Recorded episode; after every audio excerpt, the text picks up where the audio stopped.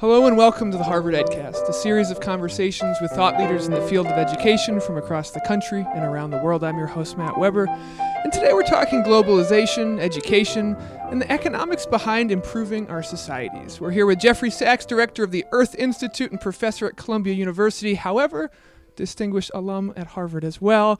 Here at HGSE, speaking about Project Zero's Future of Learning Institute. Welcome to the Ed School. Welcome to the EdCast, Jeffrey. Matt, thanks so much. Great to be here. Now, Jeffrey, you just finished a plenary session upstairs about maybe a half hour, an hour ago called Globalization Rethinking Learning Towards More Mindful Societies. You were with Howard Gardner. You talked about the promise and perils of globalization towards creating healthier societies. Quick overview the good, the bad, and the ugly of globalization within this context.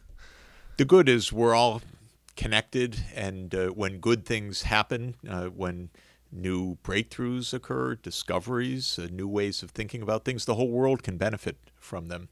The bad is uh, we're all connected, and when bad things happen, they can spread uh, and uh, they can be a big problem. The world is very crowded right now 7.2 billion people and rising. Uh, the world economy, on the one hand, uh, has grown very, very big, and that's good news. On the other hand, it's grown in a way which uh, endangers even our physical survival uh, because of climate change and other environmental destruction. So we're living in a time where our challenges are unprecedented. I call them the challenges of sustainable development because I think that concept of sustainable development is the best single uh, short phrase to uh, depict what it means to live in a crowded, interdependent, uh, globally connected, environmentally threatened world. Uh, and uh, it's an exciting one, but we have big, big uh, unsolved problems. So lots of problems. Antidote to some of these problems. We're an education podcast. We're gonna we're gonna put it out there. Education can help, and the role of educators in understanding all these problems and what educators do both locally, uh, domestically, and then also nationally in all your work you've seen across the world. I think it's uh, more than a truism. Uh, it is a, a, matter of our survival that education uh, has to be uh, at the core of this. You know, as an economist, it's easy to point out, and absolutely true, that an economy can't take uh, one step uh, ahead without an educated population and an educated labor force. That goes without saying. But it's also true that we need a new kind of education now uh, we need people to be aware of what the specific challenges are. Uh, people need to understand why is climate change a problem? What should we do about it? Uh, what should happen uh, in a world economy to spread well-being?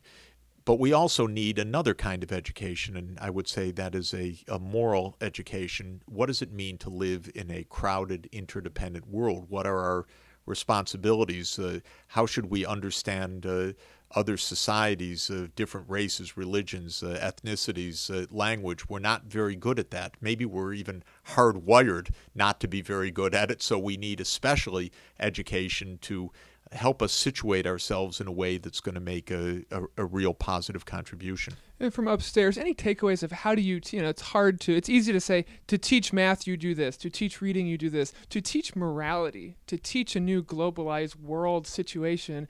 How do you teach morality and what was what were the takeaways from educators looking at this problem trying to come up with a solution that works? I think one of the wonderful things is that uh, our uh, our students uh, from uh, the youngest age can be our teachers as well, and uh, they also uh, are the resonators. Uh, they understand in a way that maybe isn't so intuitive to older people that the world is interconnected. They already get it. They're on social media. They're seeing images from all over the world.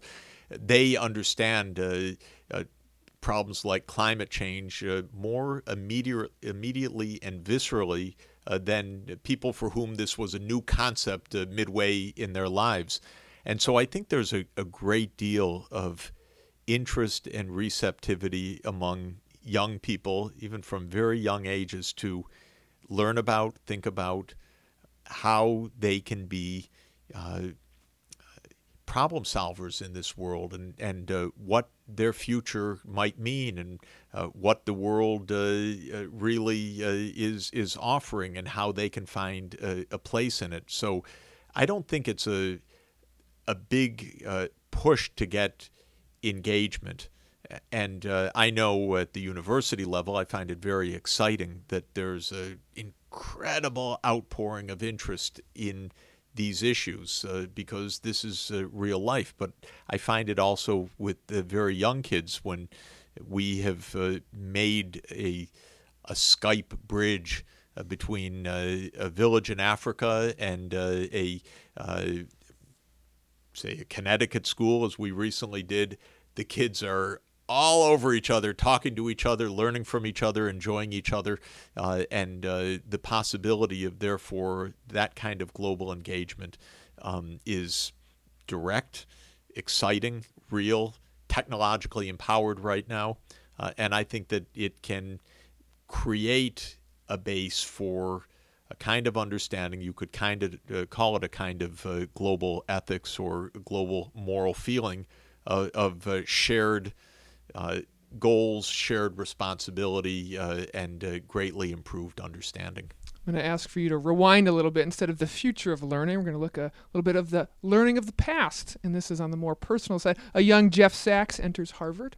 Uh, maybe someone asks him, "What do you want to do with your life?" And college undergrads are idealistic people, and they say, "Oh, I want to save the whales or make world peace." And did you answer, "I want to end poverty," because you're doing a pretty good job at that?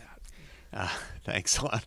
I uh, entered uh, Harvard uh, 42 years ago, uh, thoroughly perplexed and fascinated with uh, an issue that I hadn't really thought much about or understood, but that was why are countries different? What does it mean that part of the world is so called capitalist and another part socialist because that was the divide of, of the day. And I uh, had gone uh, as a uh, high school grad uh, to visit a pen pal in East Germany and came out uh, perplexed, fascinated, puzzled, and determined that Harvard was going to teach me something about all of this stuff. And in fact, I arrived in September 1972 with the experiences and a newly read book we had been assigned uh, as uh, uh, for our freshman week, Capitalism, Socialism, and Democracy by Joseph Schumpeter, uh, newly uh, read f- by me. It was a, a great classic already. Uh, and my mind was absolutely confused, swimming in dazzlement of, of these big questions. 42 years later, wow, I still love the subject. I'm still completely fascinated by it. Uh, the questions uh, that uh, I was asking as I uh, happened uh, to uh, have discovered them uh, uh, just as I was becoming a freshman at college are still questions that motivate me, fascinate me, uh, energize me till today. We're so glad that you're still interested in these subjects. The world certainly benefits. A quick tip mostly educators, people interested in education reform, parents, teachers listening to this podcast. We talk a lot about big ideas, um, but small steps getting there. Quick, um, what's one thing an educator can do to help?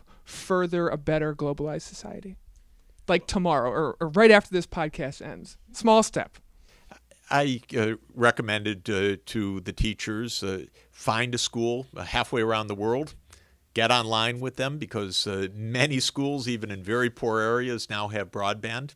Uh, get your students engaged with each other, let them teach each other.